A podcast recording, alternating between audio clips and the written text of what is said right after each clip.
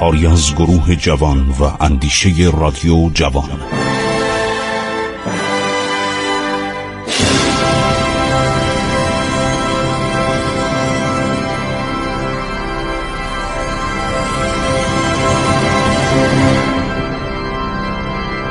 بسم الله الرحمن الرحیم.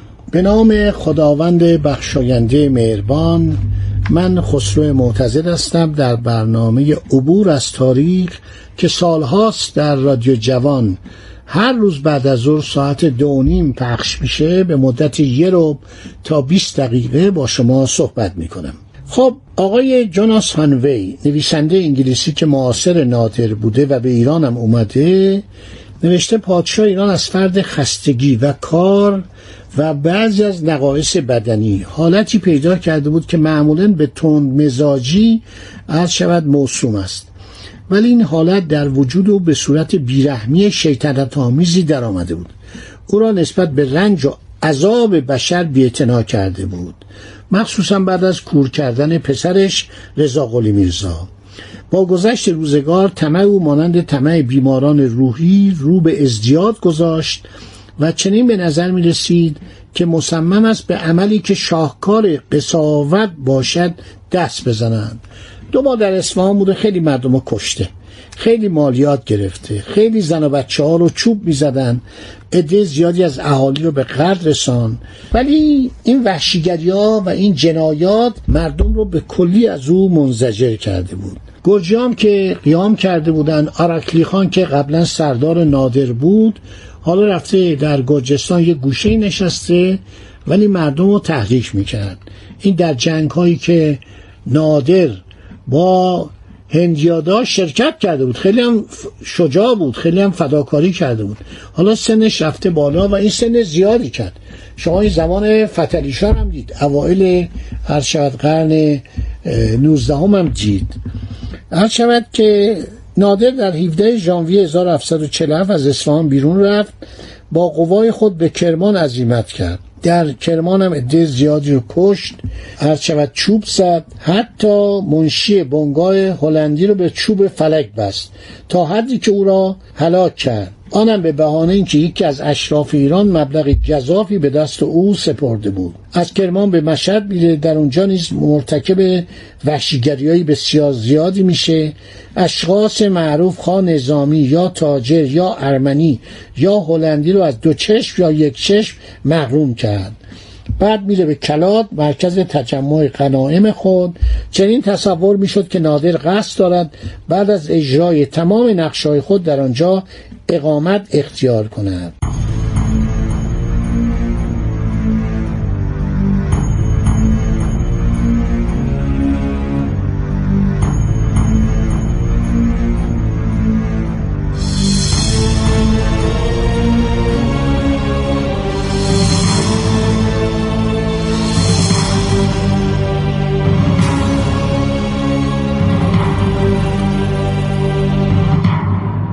در این زمان در ایالت هرات یک شورشی به وجود میاد.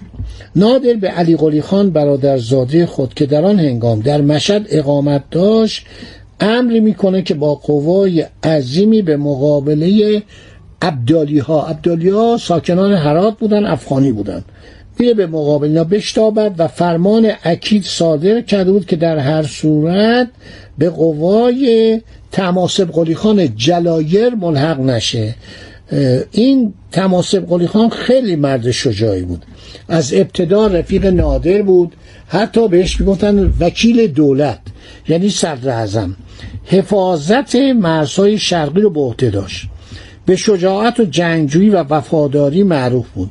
ولی بهش اجازه نداد به علی قلی خان بپیونده. با وجود این دو سردار مذکور با هم مکاتبه کرده قوای خود را به هم پیوستند. چون می‌رفت می‌گفت برید آقا از مردم سیستان صد هزار تومان بگیرید. از مردم بلوچستان دویست هزار تومان بگیرید. از مردم خراسان من نمی‌دونم این پولا رو برای چی می‌خواست. چون جنگارم که تموم شده بود. دیگه با عثمانی ما جنگی نداشتیم. رابطه با روسیه خوب بود. رابطه با چین خوب بود. رابطه با عثمانی خوب شده بود. سفیرا می‌رفتن میومدن ایرانی ها اجازه زیارت داشتن. مشکلی نبود. ولی بازم پول می‌خواست.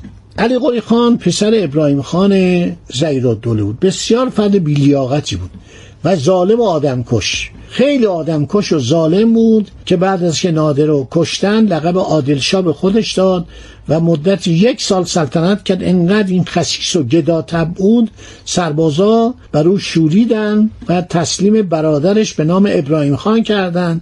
اونم اینو کور کرد و بعدم بر ابراهیم خان شوریدن اونو تسلیم شارخ پسر رضا قلی میلزا نوه نادر کردن کرد و رو گردن زد. این علی قلی خان خیلی آدم وحشی بود خیلی آدم کش بود. نادر ترسید این دوتا با هم اتفاق بکنن. نامه به علی قلی خان نوشت و به او دستور داد که تماسب قلی خان رو دستگیر کنه. این تماسب قلی خان جلایر این همه برای نادر زحمت کشته بود. این همه در جنگا شرکت کرده بود. این همه نیروی دریایی واقعا کارهای نیروی دریایی رو انجام می‌داد. همه چی که می‌خواستن این میرم از هلندی و انگلیسی هم می‌گرفت. حالا به علی قلی خان گفته که تو تماسب قلی خان رو دستگیر کن و به حضور من بفرست. از ترس اینکه مبادا علی قلی خان دستور رو, اجرا نکنه قاصدی نزد تماسب قلی خان جلایر فرستاد. اشتباهی در کتاب جاناس خانوی اسم این تمورس خان است. تمورس نیست. اشتباه کردین. این نویسنده خارجی انگلیسی بوده نوشته تحمورس خان جلایر نه این تماسب قلی خان جلایره این نیرنگ کهنه که خسرو پرویزم درباره شهروراز شهرگراز یا شهروراز به کار بسته بود. گفت بود برادرتو بگیر بفرست به تیسفون. به خود شهرفراز این پیغام رو فرستاده بود برای برادرش هم گفته بود به محض اینکه این نامه رو دریافت کردی دستور داد بود برادرتو بگیر تحویل بده. عرض شود که به برادرش هم نوشته بود که برادرتو بگیر تحویل بده یا سرشو برای من بفرست. میترسی اینا با هم تبانی کنن. آخراشون دیکتاتورها دچار جنون میشن. عرض شود که پس نادر دو تا نامه میفرسته. یکی برای تماسب قلی خان میگه علی قلی خان بگیر برای من بفرست. یکی هم برای عرض شود که علی قلی خان که تماسب قلی خان رو بگیر و سرشو ببر یا خودشو بفرست. این دوتا با هم اتحاد می‌کنن. هر دو سر به شورش برمیدارن. هر دو سر به شورش برمیدارن. نادر نگران میشه. هر شود که نادرشاه یه نامه به علی قلی خان میفرسته. میگه بیا من با تو کار دارم می‌خوام به تو محبت کنم درجه بالاتر به تو بدم. بلند شو بیا به پایتخت. اینم نمیره میگه شورش اینجا ادامه داره اجازه بدید من با این شورشیان بجنگم.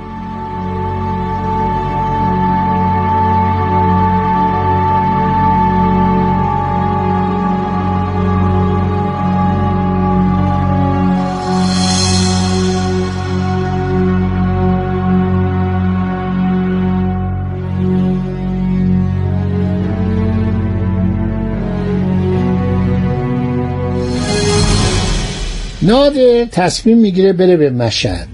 خب در این سفرهایی که می‌کنه چند تا اتفاق هم میفته که شنیدنش جالبه. یکی از اینها اینه که حتی میرزا مهتی خان نوشته این مرد بزرگ به اختلال روانی دچار شده بود.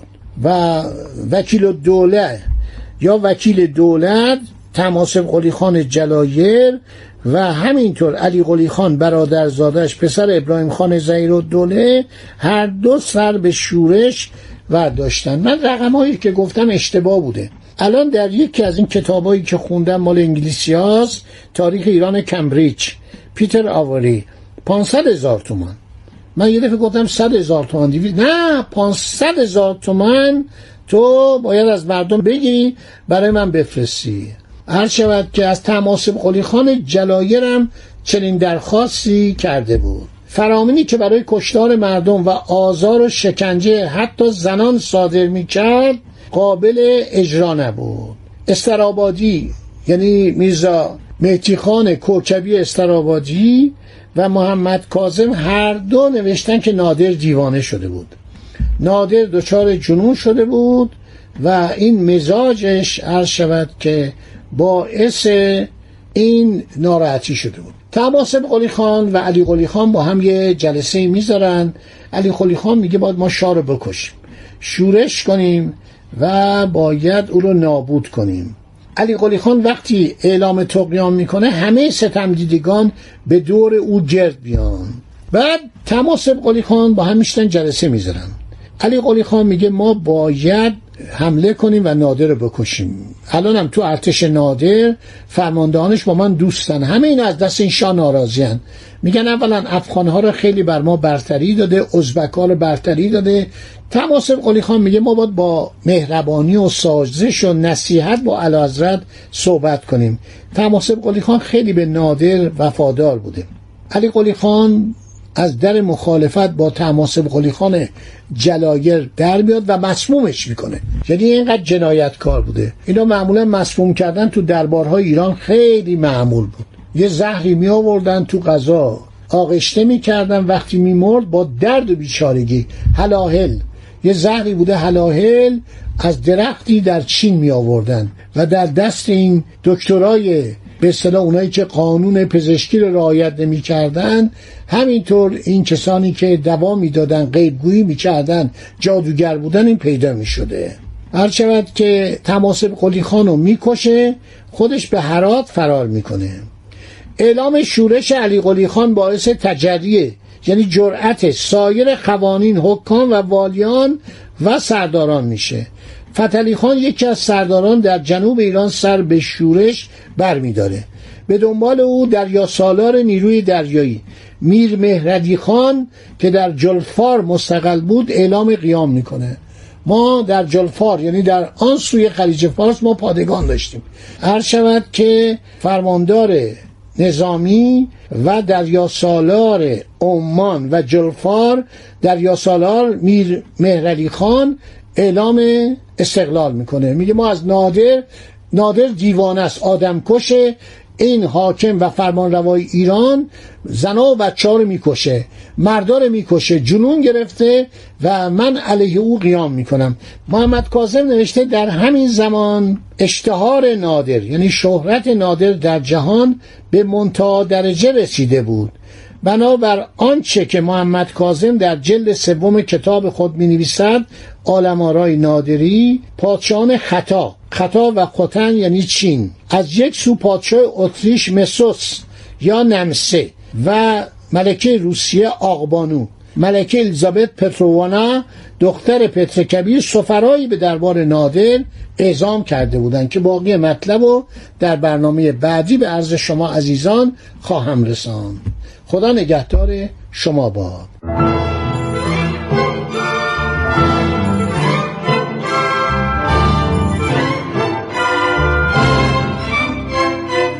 عبور از تاریخ.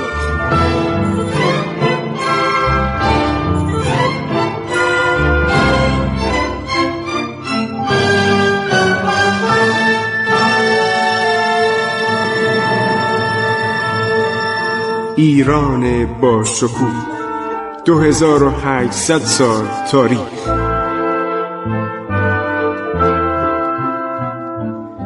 سرگذشت ایران ما به روایت خسرو معتزد